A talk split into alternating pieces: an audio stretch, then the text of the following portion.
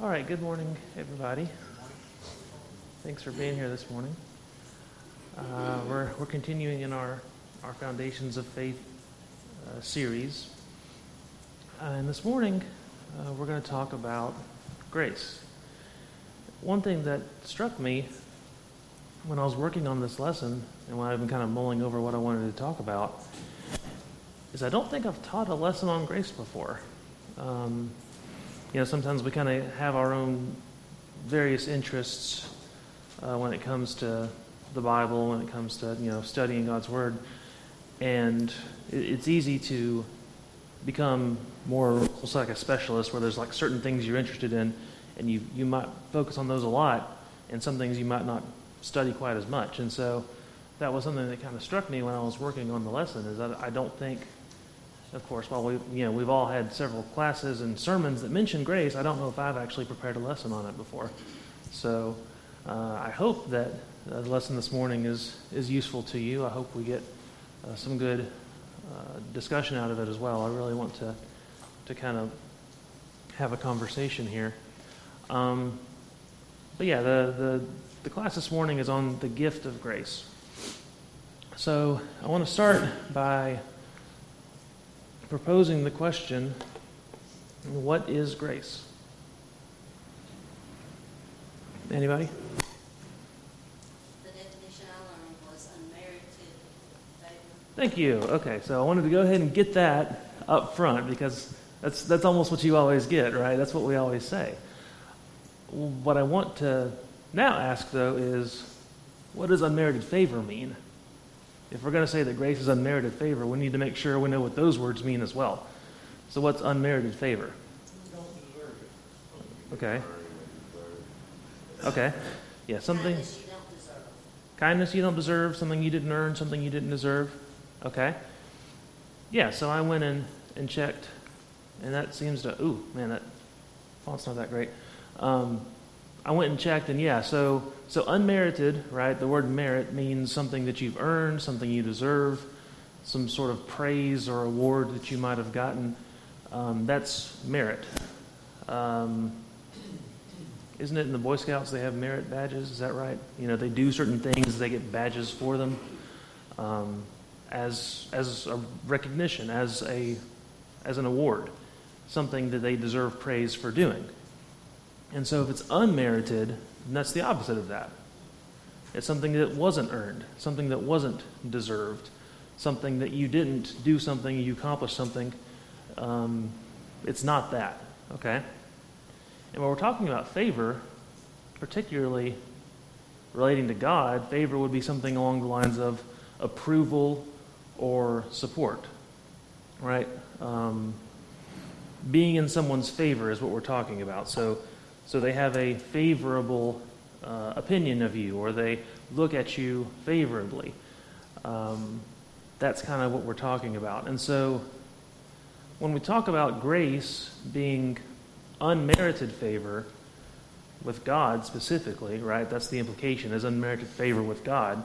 What we're talking about is God having approval or support in some way of you, of us, that we didn't deserve, that we did not do anything to get. It's something that he's giving, not something that we've earned. Okay? Any questions on that? It's also called God's riches at Christ's expense. Say again? God's riches at Christ's expense. God's riches at Christ's expense, yes. So again, something that God has given, right, but not at our expense, right? It's not something that we in any way obtained of our own, right? Okay. So getting into grace then, I want to get into a few scripture readings this morning, and I want to break down a couple of things that the scripture says about grace. And hopefully that will help convey this idea of, again, the foundations of our faith, what we teach about grace. So first let's go to Ephesians chapter 2, and we're going to spend a fair amount of time there this morning. Ephesians chapter 2, starting in verse 4. If someone would read Ephesians 2, verses 4 through 6.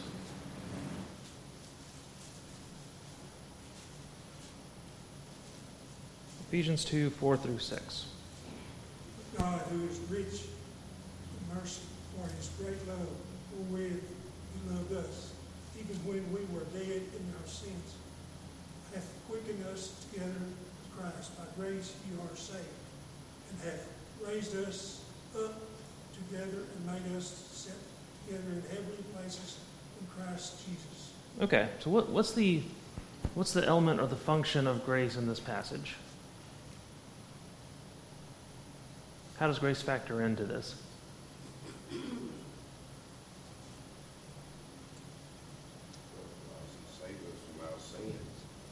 Yeah, it says that grace, by grace you have been saved, right? So one thing to know about grace, of course, is grace saves us. That is a component of salvation. What's interesting to me, at least in New American Standard that I have, is that statement is parenthetical, right? It's in parentheses. It's kind of like just thrown into the sentence, almost as if it's kind of an aside that he wants to throw in there to make sure that they don't forget while he's talking about his main subject.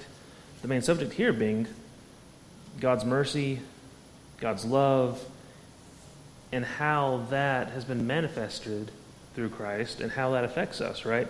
Even when we were dead, we were made alive. By grace, we have been saved. And so there's these components here, I think, starting with God being rich in mercy, starting with God loving us, right? Starting with Him, where grace comes from. Where are we? Well, we're dead in our sins. We're dead in our trespasses. And so you've got these two points, I guess. You've got God here, we've got us here, and that gulf needs to be bridged. And so what is introduced there is Christ. And that's where the grace is mentioned, right? Christ is tied to grace. Christ is the ultimate example of grace. And why is that? In my Bible, Christopher, I put a note by that because that verse is used a lot. We're saved by grace when you're trying to teach someone to obey the gospel, because there are necessary steps for us to take to get that grace.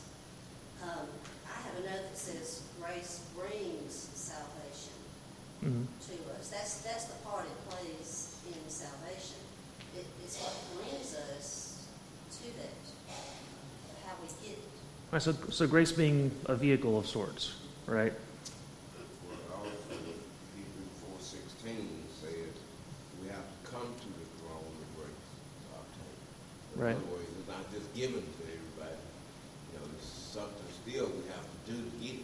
Mm-hmm. It's a gift, and gifts are given even if you don't deserve it, but still with this gift, it's something that we have to do. We have to accept it before it's given. Right. Yeah. So imagine salvation. Right. Grace saves us. Salvation coming, or salvation being available. Right. And it's packaged. In grace. It's packaged by grace. Grace being, I think in this instance, tied to the sacrifice of Christ, right? That's what made it possible. And it's available for you to go and get, right? To come to the throne of grace, to obtain grace. That's something that God is offering out to you to go get. That's where the confusion comes, because people want to call that works. Right.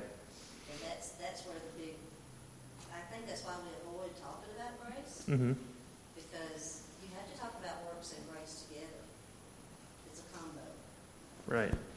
Yeah, and I'm not sure when is the best point in this, honestly, in this class to kind of bring this up, because some later points kind of talk about this too. But this whole issue, right, of in the denominational world taking grace, taking the idea of grace to the point where there's nothing involved. You just sit there and grace comes to you. On the flip side, we don't want to teach that salvation is earned. as we've already talked about, it's unmerited. It's not something that we earn, but it is something that we receive. If you don't receive it, then you don't have it.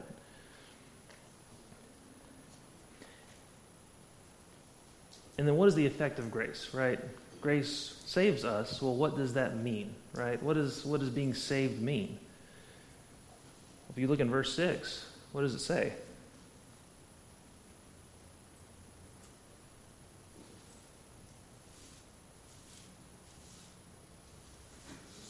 Sit together in heavenly places. Yeah, we're raised, right? We're raised with Christ. We're seated with Him in the heavenly places, okay? So salvation being that relationship, that new situation that we're in, no longer being, what, dead in our trespasses or transgressions, but now raised, brought to life. And so that's what we see. You know, by grace you have been saved. By grace, this has happened to you. This is now where you are. And grace is what enables that. So salvation being forgiveness of sins, salvation being this new relationship with God, this repaired relationship with God. And that salvation is offered to us even though we don't deserve it. And even though there's nothing we can do to earn it, it is given to us in an unmerited way. It's given to us because, you know, God has shown favor on us to offer that.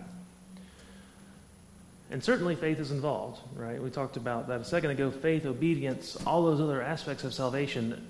I think it's important to understand salvation has different components to it. We don't see grace alone. We see grace. We see faith. We see obedience. We see repentance. We see confession. We see living faithfully.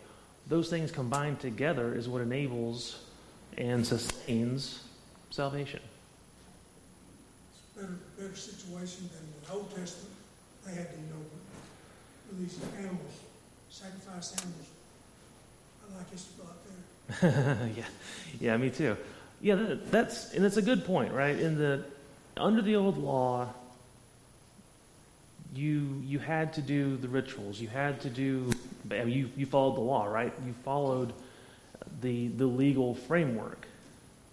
And one thing I want to get into later is how different being under grace is from that legalistic system.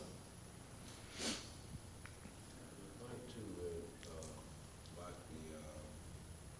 the publican in Luke 18. You have to recognize that you're a sinner. Right. Yeah, I mean, if you don't understand or you don't realize that you need the gift, then you're never going to go get it, right? Right. Even in the Old Testament, though, it was connected with grace. You know, it's Titus 2:11 that says, "For the grace of God that bringeth salvation." Is that your next point? Yeah, that's my next point. He brings it. Yeah. He provided a way. He's always provided a way for us. No one has ever been without His grace that provides that way to salvation. Right. Well, we understand even during the Old Testament times, the offerings they were giving were not sufficient for forgiveness of sins, right? I think there's some element of grace still involved there. And, of course, we see the foreshadowing of grace, right, of God's grace being fully revealed in the new law, in the New Testament. We see the foreshadowing through the offerings. We see the foreshadowing through parts of the law and in various various instances, within the records, right? Talk about like Abraham and Isaac, right? That's a foreshadowing of the grace to come. It's illustrating what it was going to be like. So yeah, not that there was no grace, but that the system, was different, and the way grace was manifested through God's law, I think, was different. And I think sometimes we see in the Scripture how people missed it. They missed that element of grace because they got tied up in the law itself, the law for the sake of law, right? Grace. But yeah, go ahead. I'm saying that grace, you want real grace in the Old Testament. Look at the Gentiles, who as long as they followed Mm-hmm. But with the influence of the Jews, they still had a law, a law to follow. But God still gave them grace, even though they didn't have the actual law of Moses. True, yeah. Patriarchal system lasted all the way to Acts chapter 10 under them. Chris? Yes? One of the first times you hear the word grace in the Old Testament is in Genesis chapter 6, and that's in conjunction with Noah. Mm-hmm. And it says in verse 8 that he found grace in the eyes of the Lord. Right. Now we know that didn't mean the Lord automatically saved him. Right. But he gave him a plan. Mm-hmm. He said, here's what I want you to do. And in several other verses it said Noah did all that the Lord commanded. He did everything the Lord commanded. Grace is God's part. Mm-hmm. He tells us, he gives us a plan. Here's what I'm going to provide for you. Here's what you obtain. He gave Noah and said, here's the way you and your family are going to be saved this flood. Mm-hmm. Noah believed it. He had faith. He acted on it. He was obedient. And thus, the result of God said what happened. Right. Yeah, in the case of Noah, grace wasn't the ark, right? Grace was the knowledge of this is coming. This is what you need to do. This is how you avoid the fate that's coming on those who have not obtained grace, right? That unmerited favor by God to Noah was not that he made a boat appear in front of him. It's that he told him what he needed to do to save himself from what was coming on his generation. The ark is the church. Mm-hmm. Oh, yeah. It's really neat when you start taking it. All the symbolism. Uh-huh. Mm-hmm. I mean, that's where you get into 1 Peter, right? The Titus, actually, that was my next verse. If we go to Titus chapter 2, verse 11. Someone read that, please. Titus 2, verse 11. For the grace of God that bringeth salvation has appeared to all men. All right. Yeah, to all men. Now, I think to us today that might have a different meaning than it did back then, right? If you were a Jewish person reading some of this at the time, what does that say to you? Well, that's where you were coming from, is that this was for Jews. But when you hear all men now, and you're coming from the Jewish background, the implication is it's not just us anymore, right? That there are Gentiles in the church, that there are Jews and Gentiles both. For us today, we don't really have that type of background that would put us in that frame of mind. What is it like for us today to understand that grace is for everyone? People out in America. People not in America. What? Right, yeah, understanding this is a worldwide thing, right? This is something that affects people of all nationalities. This is something that is offered to everyone regardless of their age, of any external factor. This is something that is available for everyone, provided they will accept the gift. And whatever sin they're guilty of, too. Mm-hmm. We've got this group of people practicing this sin. Well, it's for them also. They can't stay there. They've got to get on the right. Right. I think that's a good point for us to remember, is that I've been alive and long to see this myself, is over time, as our culture around us changes, as our society changes, there are things that are sinful that become more, that gain more attention, right? And it's important for us to understand that regardless of what's going on in the world around us, regardless of what we see the world doing, accepting, promoting, grace is still for everyone, right? Even if there's a hot button issue of the day, grace is still for those people, right? That's something that God decides. That's not something that we decide. That's something that God has decided, that He's going to offer grace to everyone who will accept it. And on the flip side, that means that we have no excuse. If it's for everybody, then I don't have any excuse to sit back and say, well, it's not for me. It is for you. It's for all of us. We are without excuse. because God has offered it to everyone who will accept it. And so it's on us to go and accept it. Any more comments? Okay. Let's go back to Ephesians. Go back to Ephesians chapter 2. Someone would read verse 8, please. Ephesians 2, verse 8. For it is by grace you have been saved through faith, and it is not from yourselves, it is the gift of God. All right, so this goes back to grace being a gift, right? Grace is free. I think we have an interesting relationship with the idea of things being free these days. If someone offers you something for free, what's going to be your response? Thank you. Yeah, thank you. I'll take it. Yeah, sounds good. But I think depending on the source, you might be suspicious, right? Not everything that's free is might be worth taking these days, right? What's the catch, right? What are you trying to get out of me for this free whatever? I think a great example, if anyone's familiar, obviously, with Facebook or other platforms like that, does it cost you money to join? No, it's free. But what are you paying? You're paying your privacy, right? I've heard the saying that if the product is free, I think something like if the service is free, you are the product, or something like that. If it's free, that means that you are the person that where the money is being made, right? People are going to be selling ads to you.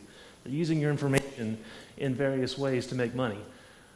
So in the world we live in, something's free, a lot of times it comes with strings attached, right?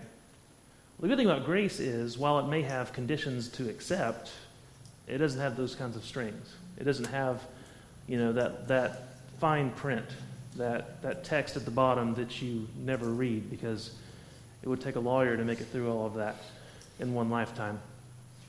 This is actually free. It's freely given, but it's given at a great cost, like we mentioned before. Which goes back to, I guess, the idea of nothing's really free, right? The old saying, there's no such thing as a free lunch. Grace is free, but it's only free to us. It's just that the payment has been paid by someone else. There's still a cost involved, but the cost has been covered, right? So it's not free in the sense that there is no cost to it. It's free in the sense that there's no cost on our account because we couldn't afford it anyway. The bill has been paid for us.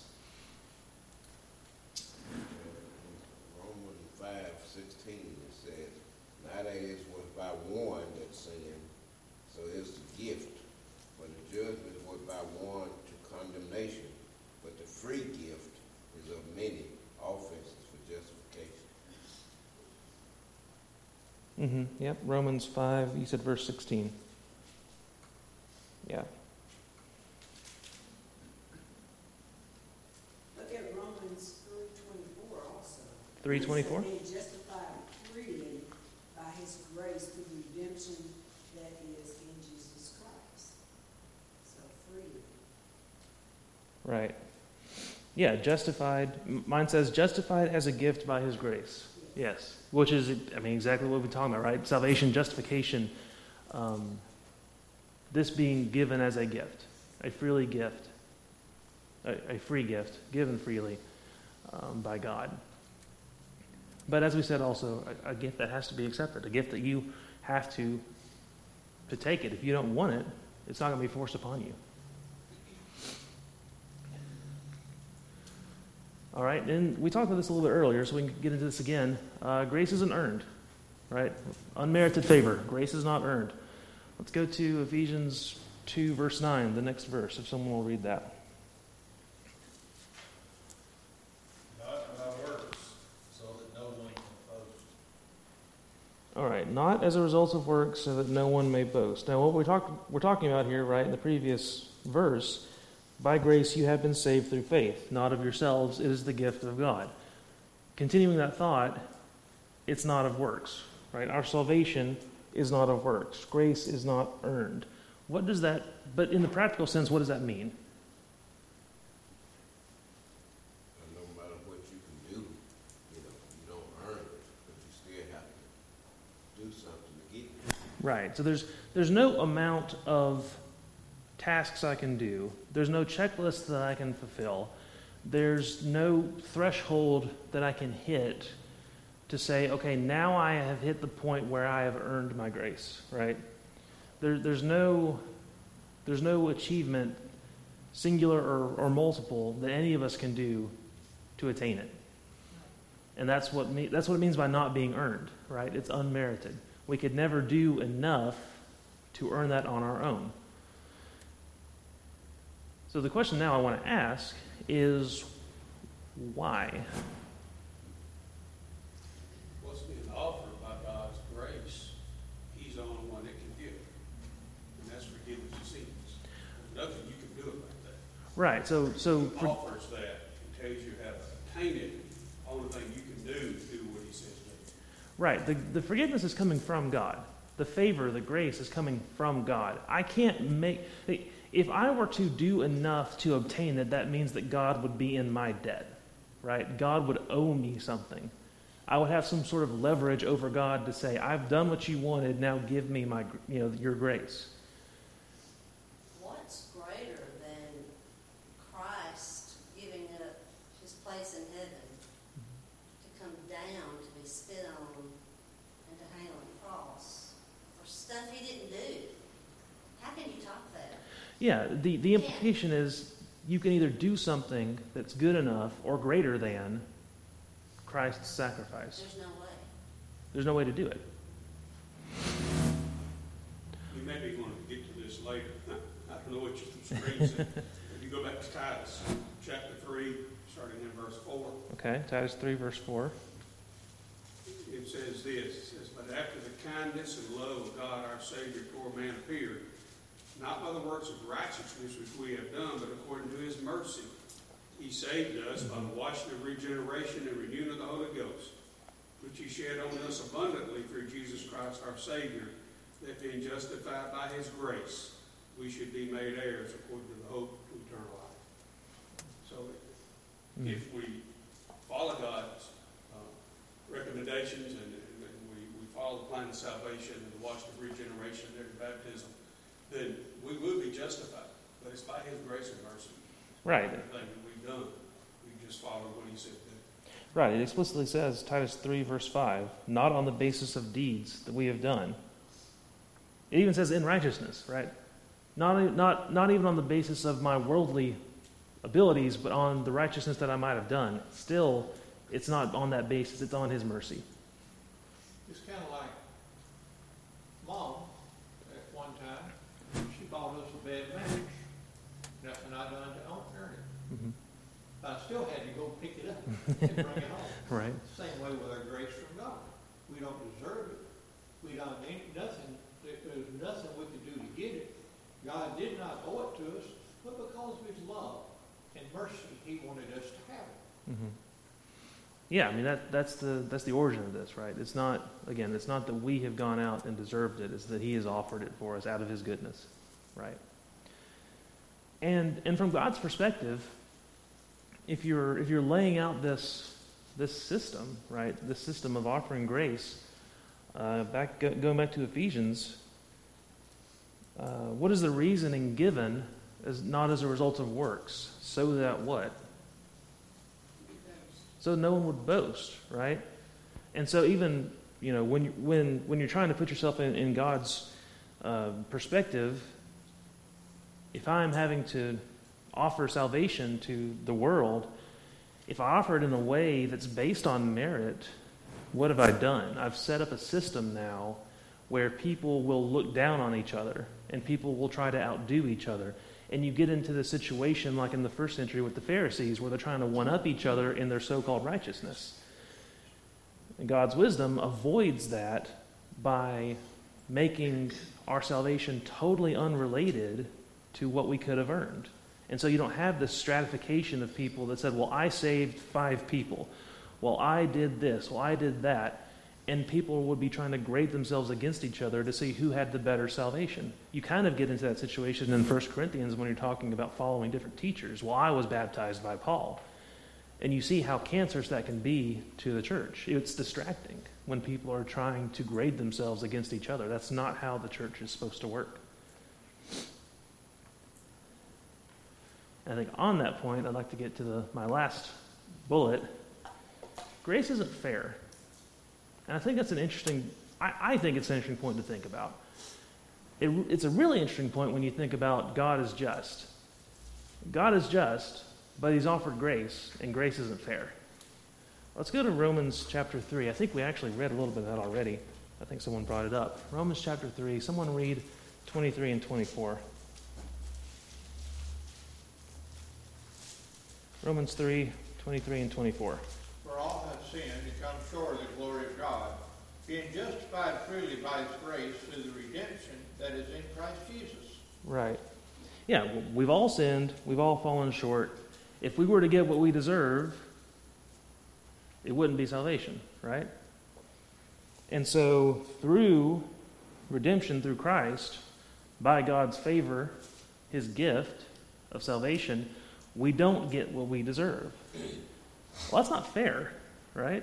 If you're looking from the purely legal standpoint, again, think back to the old law, if you're looking at it from a legalistic standpoint, if I have done something, then I'm supposed to be punished for it.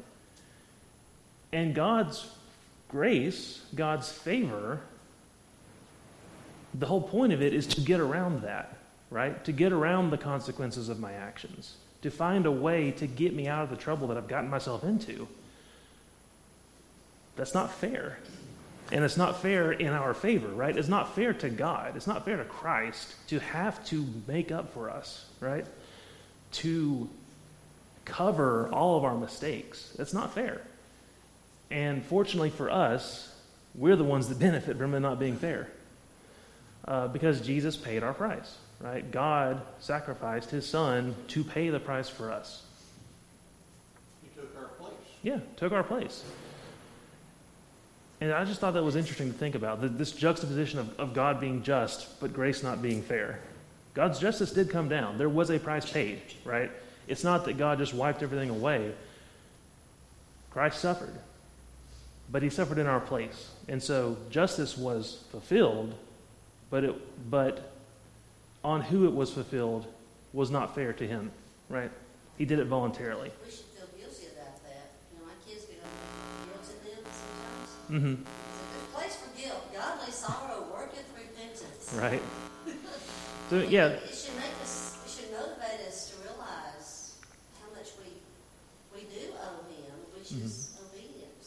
Right, which is kind of what I want to leave on, too, is, okay, if we understand grace, how does that affect how we live, right? How do we live with grace? How do we live with this knowledge? How does God's grace affect my perspective, my attitude on life, on how I live? How does understanding and knowing I have God's grace change the way that I treat people around me, right?